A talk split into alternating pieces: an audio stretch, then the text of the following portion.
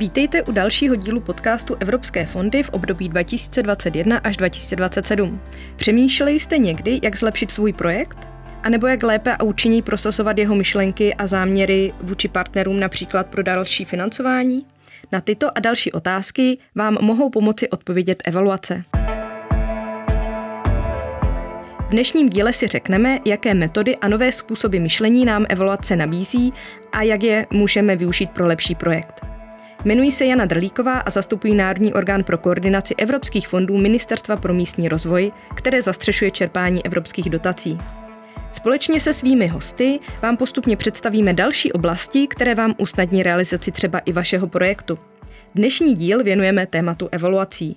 Je to téma, které mi je velmi blízké, jelikož působím na pozici vedoucí oddělení evaluací na již zmíněném NOKu.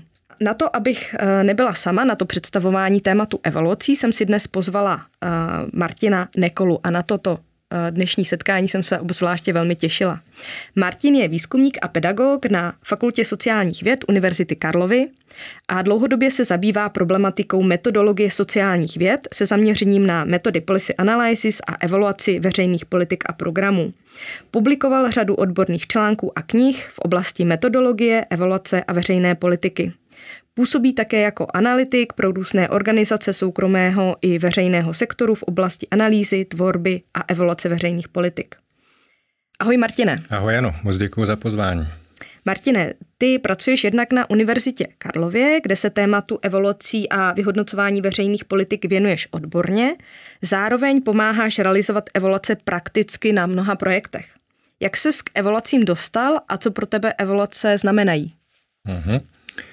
Eh, začalo to někdy v roce 2005, kdy jsme s kolegou Arnoštem Veselým eh, pojali myšlenku, že napíšeme knížku o tom, jak analyzovat a tvořit veřejné politiky, což byl v té době eh, vlastně inovativní počin, žádná učebnice nebo manuál podobného typu tady nebyl a na mě připadla úloha napsat něco o evaluacích – a tak jsem si něco k tomu načetl, eh, něco jsem napsal a začalo mě to zajímat a, a vlastně jsem se postupně eh, dostali k tomu, že jsem to začal učit. A tím, jak něco člověk učí a nedělá to, tak samozřejmě naráží na spoustu limitů, na to, že nedokáže dávat dobře příklady, že neumí odpovědět možná některé otázky a trošku se třeba i stydí, že vlastně něco učí a sám to nepraktikuje. Tak jsem to začal praktikovat a posledních, řekněme, 5-6 let jsem se do toho ponořil ještě více se svojí ženou Markétou, která je taky evaluátorka a pustili jsme se do praktické činnosti zvané evaluace a chytlo mě to a od nějakého toho metodologického metodologické výzvy, jak, jak uchopit kauzalitu a jak vlastně zkoumat nějaké jevy ve společnosti, tak jsem se v podstatě dostal k tomu, že teď rád poskytuju tu užitečnou zpětnou vazbu, což chápu jako hlavní funkce evaluací. A mě by zajímalo, proč jsou podle tebe evaluace důležité? Nejenom ve veřejných politikách, ale i třeba na úrovni toho projektu. S čím se setkávám, nebo v učebnicích se setkáváme s tím, že evaluace jsou potřeba, že potřebujeme znát ten úspěch, že potřebujeme nějakým způsobem vyhodnocovat dopady. Z mého pohledu a, a pro projekty a pro lidi, kteří chtějí něco dělat, nějakou intervenci, nějakou změnu prosazovat, tak je důležitější spíš ten začátek. Začít od toho, že mám nějakou myšlenku, ideu, kterou chci prosadit, kterou chci nějakým způsobem posunout nějakou oblast, nějaký problém a evaluátor tady může vlastně pomáhat už od začátku ten projekt lépe nastavit. Provázat lépe ty aktivity, které člověk má zatím nějak, řekněme, neuchopené. Může lépe nastavit cíle, může, může lépe začít přemýšlet o tom, jestli některé aktivity nejsou potřeba, nebo naopak, jestli mu tam něco nechybí. Takže tam mi přijde, že eh, vlastně eh, začíná práce evaluátora. Samozřejmě pak průběžně monitoruje a dává nějakou zpětnou vazbu, aby projektový tým věděl, co se vlastně kolem něho děje a co se děje s tou jeho cílovou skupinou. No a pak eh, tedy přichází to asi, s čím si spojí posluchači evaluace nejvíc a to je, to je právě to vyhodnocení dopadu, případně pak ještě nějaká vazba na, na ekonomiku, na finance, jestli nám to vlastně celé sedí s tím, jaké náklady jsme do projektu vložili. Ty už si to trošku nasnítínil, ale v čem vše může být evaluace užitečná opravdu, opravdu velmi prakticky v tom projektovém řízení?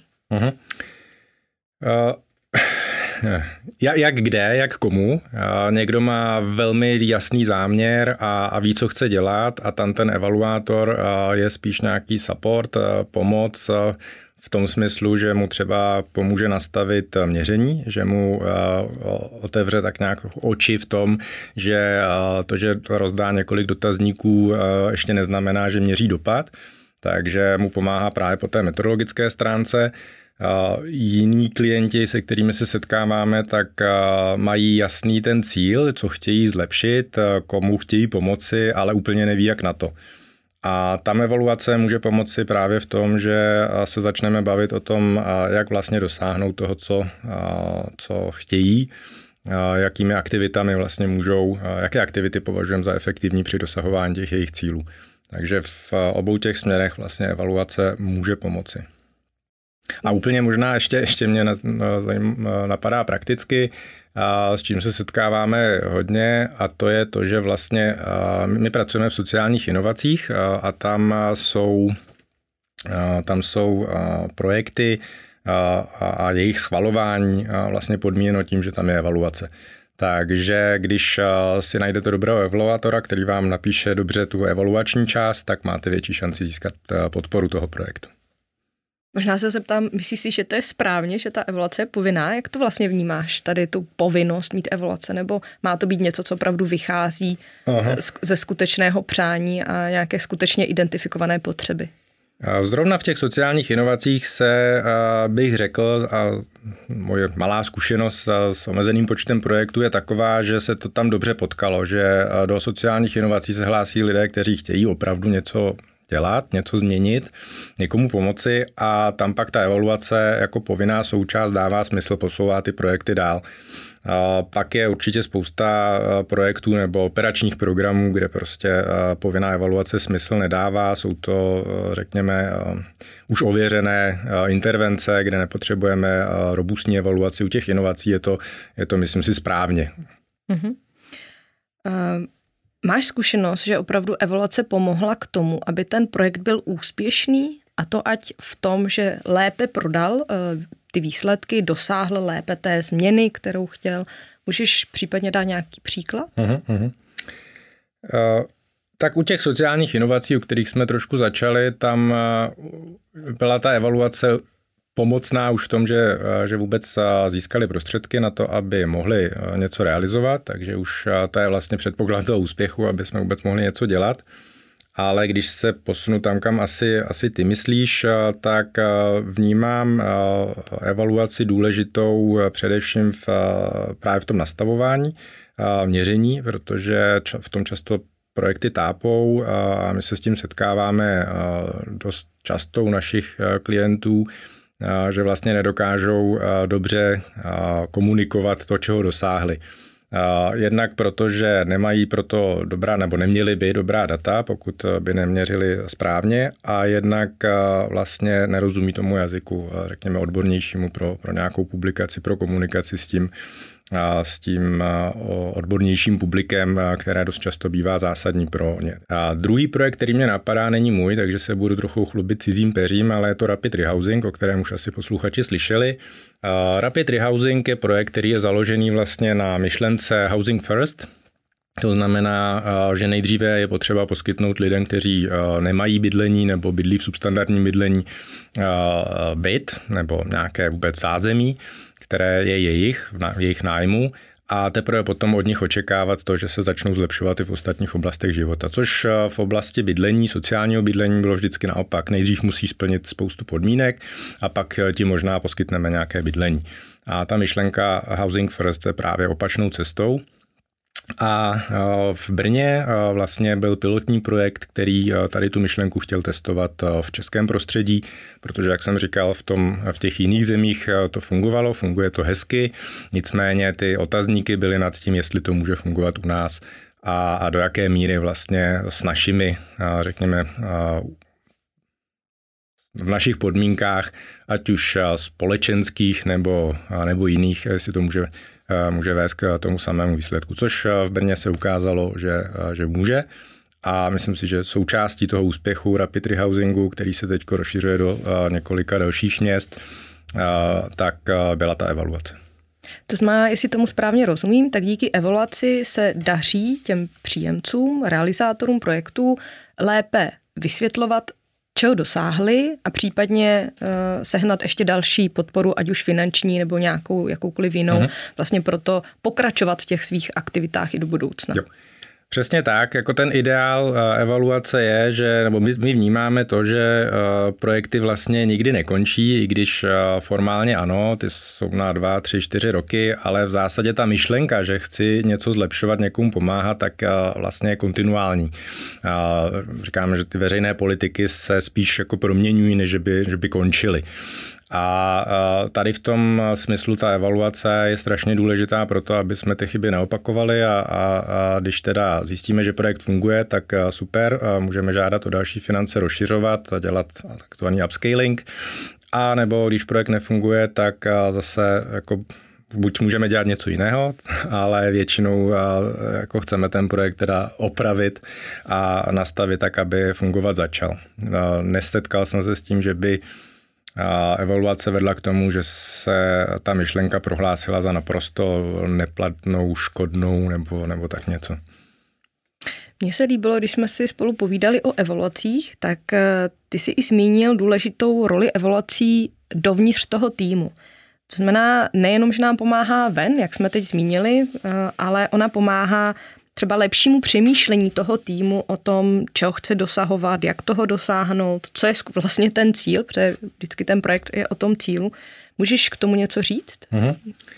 A to, je, to souvisí s tím, co jsem říkal od té metodologické výzvy, pro, kterou evaluace pro mě byla na začátku a vlastně všechny ty metody, designy, o kterých možná ještě budeme mluvit, ten posun k tomu, k té užitečné zpětné vazbě a k tomu, co vlastně tomu týmu dávám. A tady to platí, to, co si říkala, platí v případě především toho interního evaluátora. Ten externí by měl mít trošku odstup a většinou tam vlastně přichází trochu později do toho projektu nebo ty jeho vstupy. Ale interní evaluátor je právě ten člověk, který pomáhá tomu týmu zevnitř. A a tady vlastně zažíváme, jako v evaluacích není to, není to úplně vzrušující povolání, kde bych mohl říct, že, že denně zažíváme spoustu dramatických situací, ale tady to je jedna z těch věcí, které vnímám jako velmi, když ne vzrušující, tak pro mě jako posouvající a, a, a posilující tu moji představu, že bych chtěl tuhle práci dělat dál. A to je to, kdy eh, se s tím týmem začínáme bavit a začíná se měnit to jeho myšlení, začíná se eh, vlastně, eh, řekněme, soustředit na to, co je podstatné, začíná přemýšlet o tom, jestli neměli moc velký oči na začátku a, a jestli to, co si mysleli, že by mohli dokázat, jestli ne, neformulovat třeba jinak. A nebo, a to je ta druhá věc, kde pomáháme, a to je vlastně precizovat ty mezikroky k tomu, jak se dostat vlastně k tomu cíli. To znamená jasně si definovat tu, my říkáme teorie změny, ale je to nějaká cesta k tomu cíli, kde se bavíme o tom, za jakých předpokladů vlastně můžeme vůbec dojít k tomu cíli, co všechno se musí stát, aby, aby jsme tam došli. A tady si myslím, že spousta těch, nebo spousta, a zase tolik zkušeností nemám, ale v, s těmi projekty, které, kde mám přímou zkušenost, tak tady to bylo jedno z těch jako problematických míst, kdy ty mezikroky nebyly dostatečně dobře promyšlené a, my jsme je dokázali posunout. Pokud bychom posluchače přesvědčili, že má smysl e, evaluace využít e, v projektovém řízení, na co mohou evaluace v projektu odpovědět a na co už ne? První věc, nebo taková úplně nejobecnější, eh, na co bych si najel evaluátora, je eh, otázka, jestli dělám správné věci a jestli je dělám správně. Což je takové to okřídlené rčení, eh, že nestačí dělat ty, ty správné věci, ale musím také vědět, jak na to a jak je dělat a jestli vůbec to vede k tomu cíli. Takže na obě ty otázky by měl dobrý evaluátor odpovědět, to znamená, jestli vlastně ten můj projekt je vůbec relevantní, jestli směřuje k naplnění nějakých potřeb cílové skupiny. A ta druhá část té odpovědi potom je, jestli ty aktivity, které já dělám, opravdu vedou k tomu, že ta cílová skupina se nějakým způsobem zlepšuje. Takže vlastně to spektrum práce a vůbec odpovědí a otázek, které si v evaluaci klademe, začíná už od analýzy potřeb, kde já se vůbec ptám na to, co, co je ta potřeba, co je ta nenaplněná potřeba nebo co je ten problém, kdo ho má, kde se ten problém nachází, a přes, přes ty otázky typu, co mám vlastně dělat s tím projektem. Takže evaluaci si dost často spojujeme právě s tím dopadem, někdy možná s cost-benefit analýzou, ale evaluace může pomáhat i v odpovědi na otázku, jaká aktivita vlastně vede k tomu, k té naplnění té potřeby nebo k vyřešení nějakého problému nebo jeho zmírnění. Další důležitá oblast je potom implementace, to znamená, já se ptám toho evaluátora, jestli ten projekt vlastně běží tak, jak jsem chtěl a pokud neběží, tak v čem je problém. No a pak je teda to vyhodnocení toho dopadu, o kterém jsme docela mluvili, případně pak propojení s těmi financemi. S tím, že zase ta otázka asi, která zajímá nejvíc ty lidi z toho realizačního týmu, je, jestli teda selhal ten program, když, když dojde k nějakému selhání, jestli selhal ten program, Jo, to znamená, jestli ta myšlenka byla špatně a máme ji opustit, anebo jestli selhala právě ta implementace. Jestli jsme udělali eh, nějaké chyby, které vlastně vedly k tomu, že jsme vůbec tu myšlenku nemohli naplnit. No a na co nedokáže odpovědět, tak uh, tam se setkám někdy s trošku se zmatením pojmu, co je evaluace a co je audit, tak uh, neodpovídá na otázky, na které odpovídá audit. Uh, I když některé z těch evaluačních otázek samozřejmě směřují k těm nákladům, ale primárně asi se já osobně necítím jako být povolán k tomu, abych hodnotil hospodárnost a podobné, a podobné otázky, které jsou spíš toho auditního rázu. Hodně zazníval uh, slovo dopad. Můžeš říct, co to dopad je a proč je dobré teda o něm vůbec přemýšlet? Jo, je. a kolikže máme času? uh,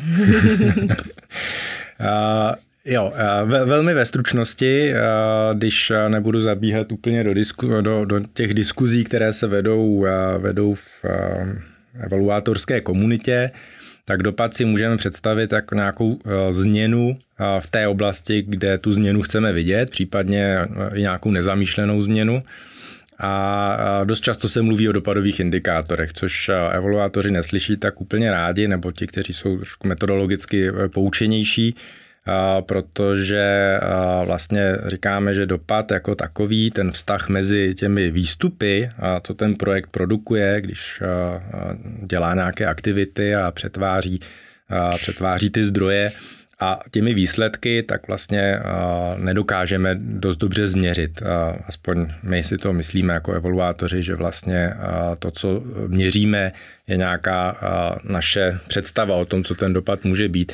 A abych to řekl možná trochu konkrétněji, to, co nás zajímá v dopadové evaluaci nejvíc, je, jestli to, co jsme změřili, že se stalo, že se změnilo, jestli opravdu můžeme takzvaně přičíst na vrub té, té intervenci. A tam vlastně se to začíná lámat, tam začíná trošku ta metodologická debata, sofistikovanější designy, protože to, že jsem ještě posunul nějakou skupinu, že třeba rekvalifikační program umožnil někomu si najít práci, ta, respektive, že si lidé, kteří šli na rekvalifikační program, našli práci, ještě neznamená, že to byla ta naše intervence, ten, ten rekvalifikační program samotný, ale mohlo tam být spoustu dalších faktorů přes ekonomický cyklus po, po nějaké mikro psychologické faktory těch lidí, které ovlivnily to, jestli si tu práci našli, našli nebo ne. A já jako evaluátor bych měl umět říct, tam, kde se to teda po mně chce,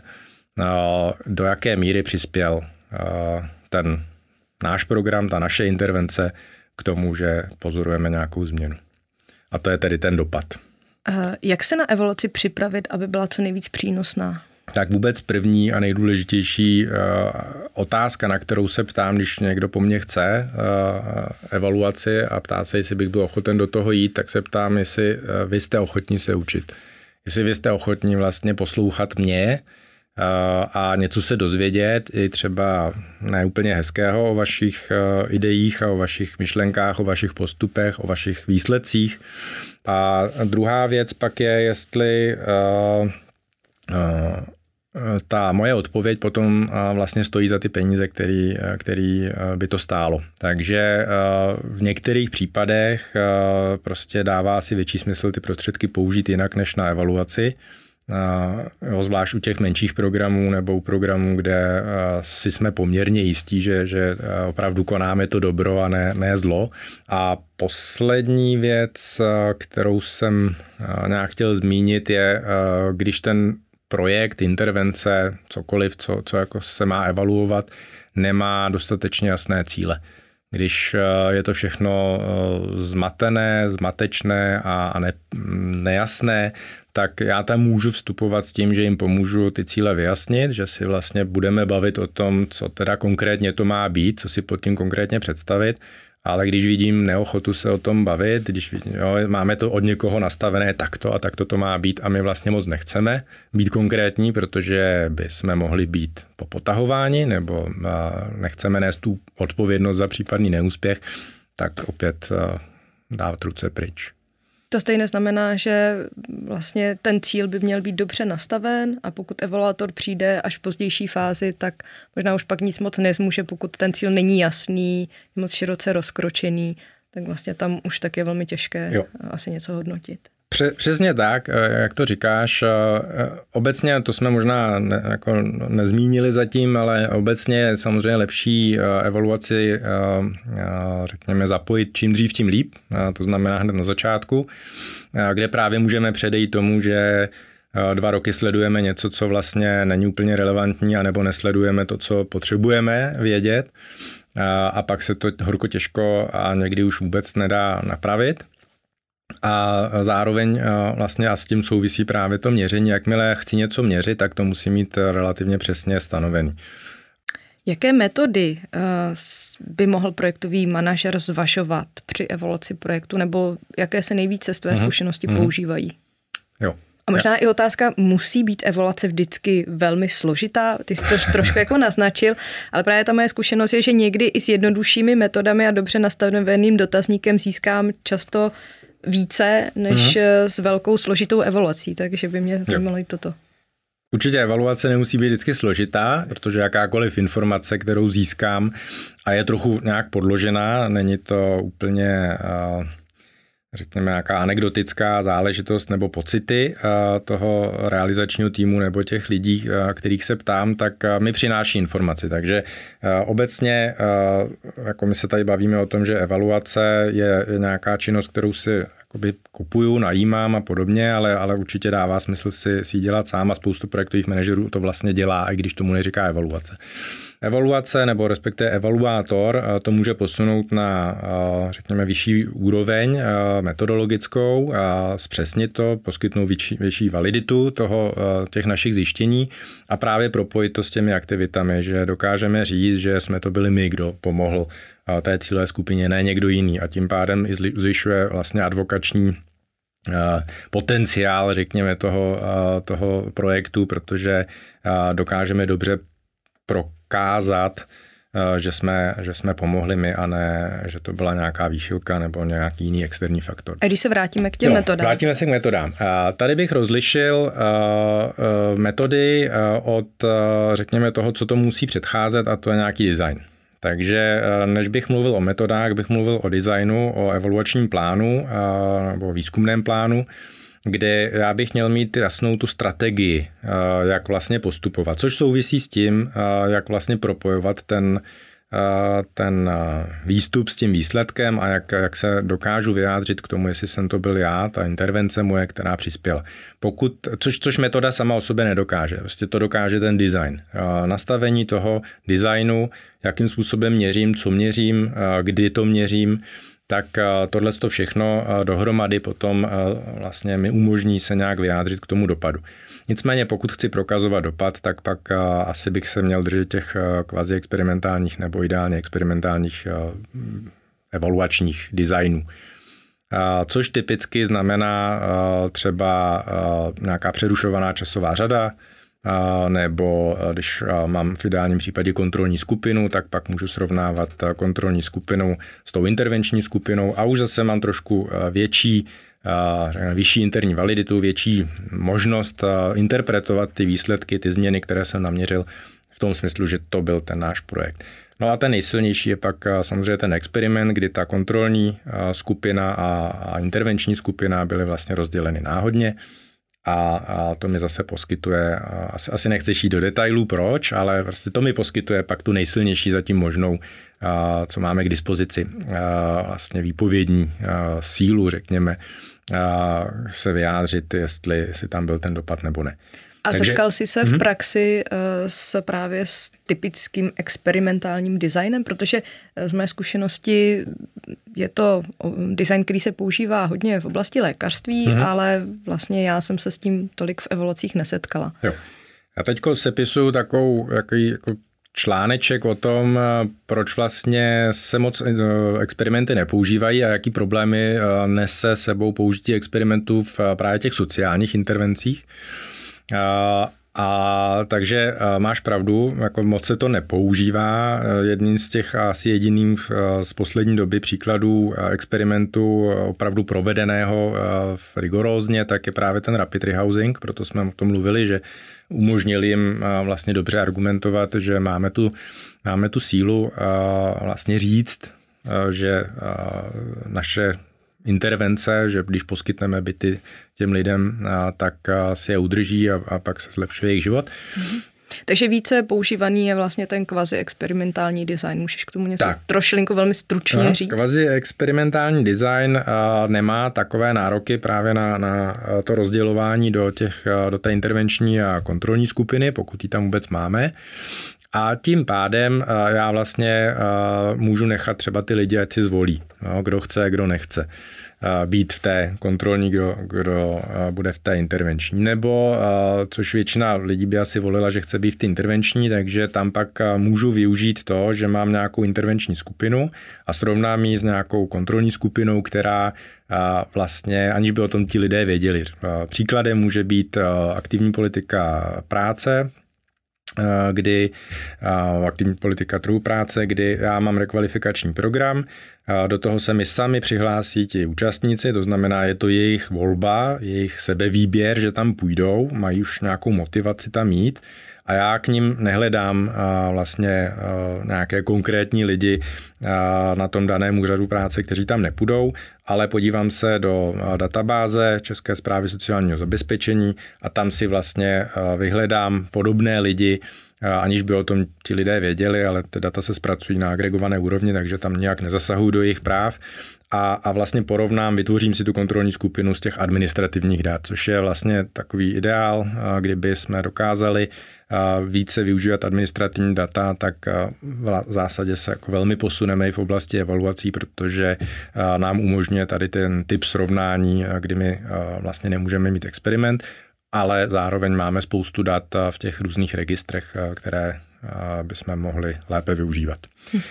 No a poslední, asi ten, ten nejslabší, ale stále ještě jako dobrý design je, kdy je srovnání před a po na té samé intervenční skupině, kde já tu kontrolní skupinu vůbec nevytvářím a jenom si srovnám to, ten stav před intervencí s, s tím stavem po intervenci a snažím se dokázat, že to, že se nějak ta skupina posunula, že si našli práci nebo že mají lepší dovednosti a, a jsou vzdělanější, takže bylo právě tou mojí intervencí.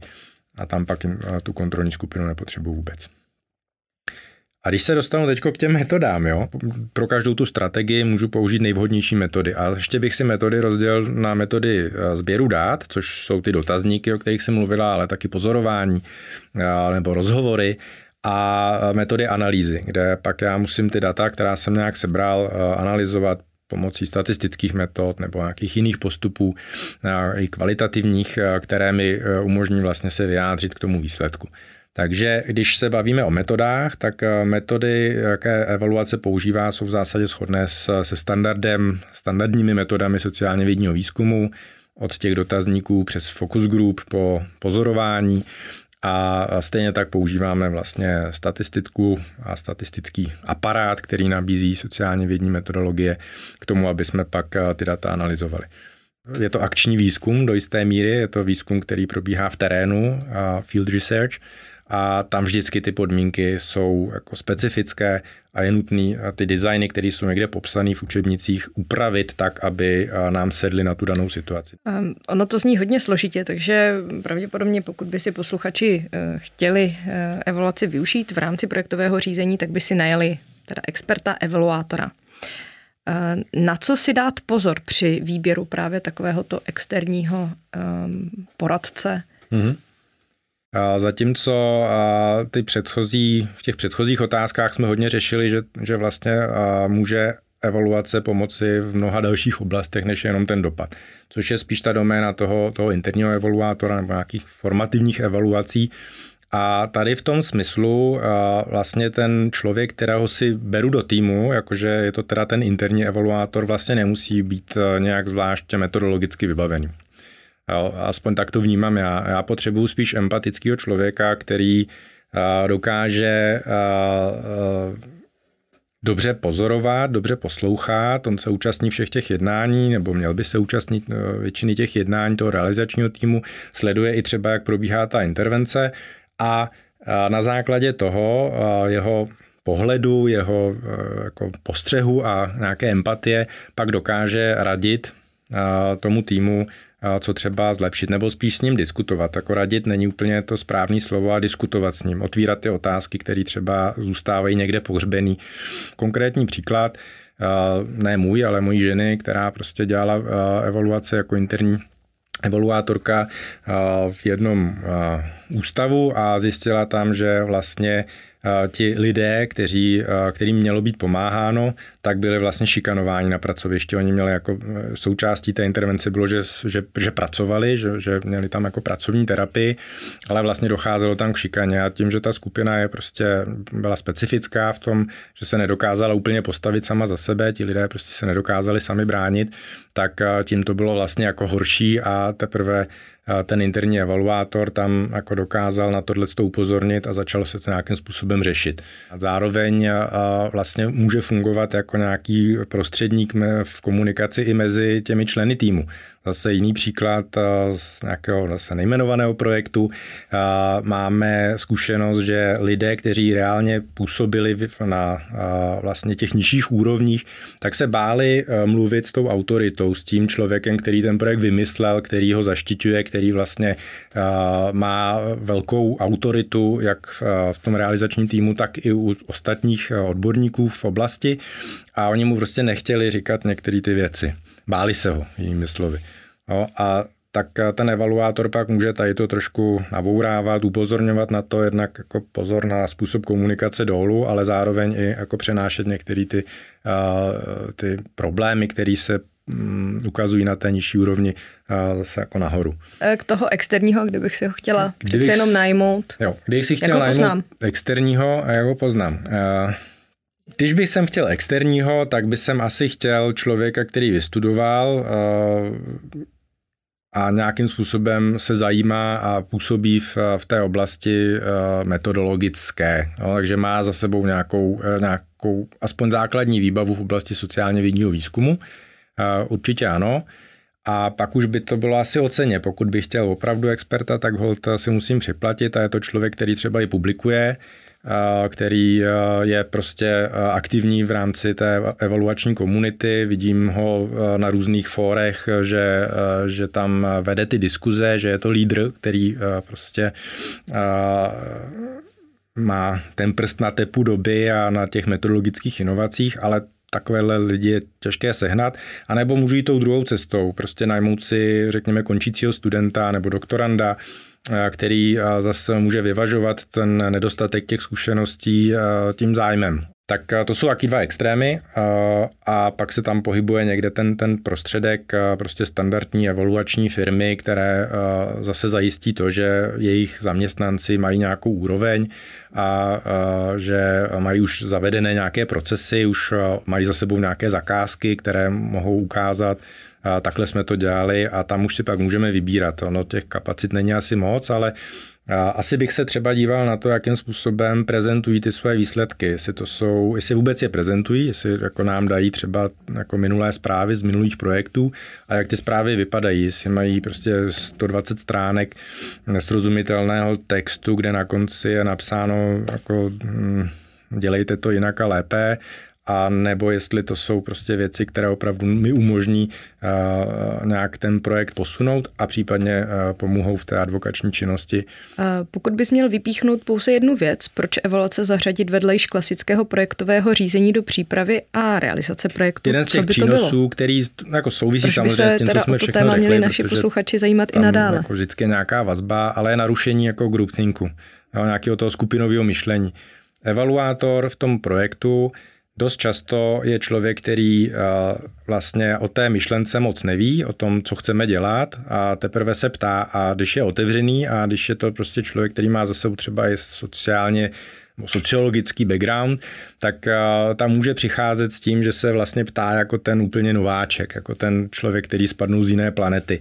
A tady ty otázky jsou nepříjemné, ale zároveň eh, jako strašně pomáhají eh, vyjasňovat věci, vyjasňovat cíle, vyjasňovat aktivity a, a účel vůbec jako celé, to, celé to našeho snažení. No a s tím souvisí pak možná ta advokacie, když teda by to nebyla jedna věc, ale dvě věci, ale ono to spolu je hodně provázaný že když eh, dokážeme vlastně eh, narušit ten groupthink, eh, toto skupinové myšlení, tak možná líp dokážeme i ten projekt jako prodat těm lidem mimo náš okruh. A kam by si odkázal posluchače, pokud by se chtěli o tématu dozvědět více? Hmm, tak určitě zmíním Českou evaluační společnost, jejíž seš teďko vlastně prezidentka, nebo jo, je to tak?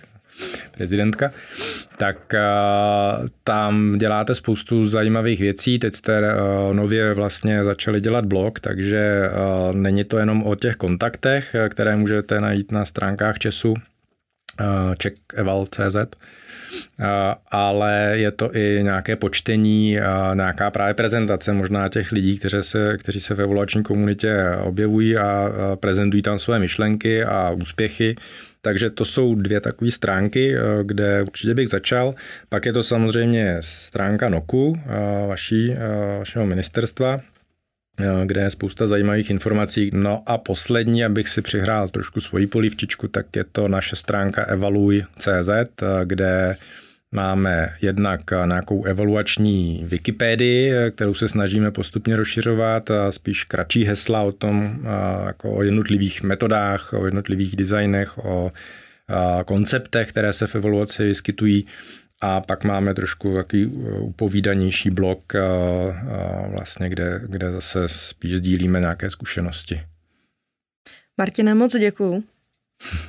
Já taky, děkuji za pozvání. Pokud byste si chtěli dozvědět o evaluacích v evropských fondech něco více, doporučí se podívat na našeho průvodce evaluátora anebo do naší evaluační knihovny, kde naleznete evaluace zabývající se fondy EU v České republice.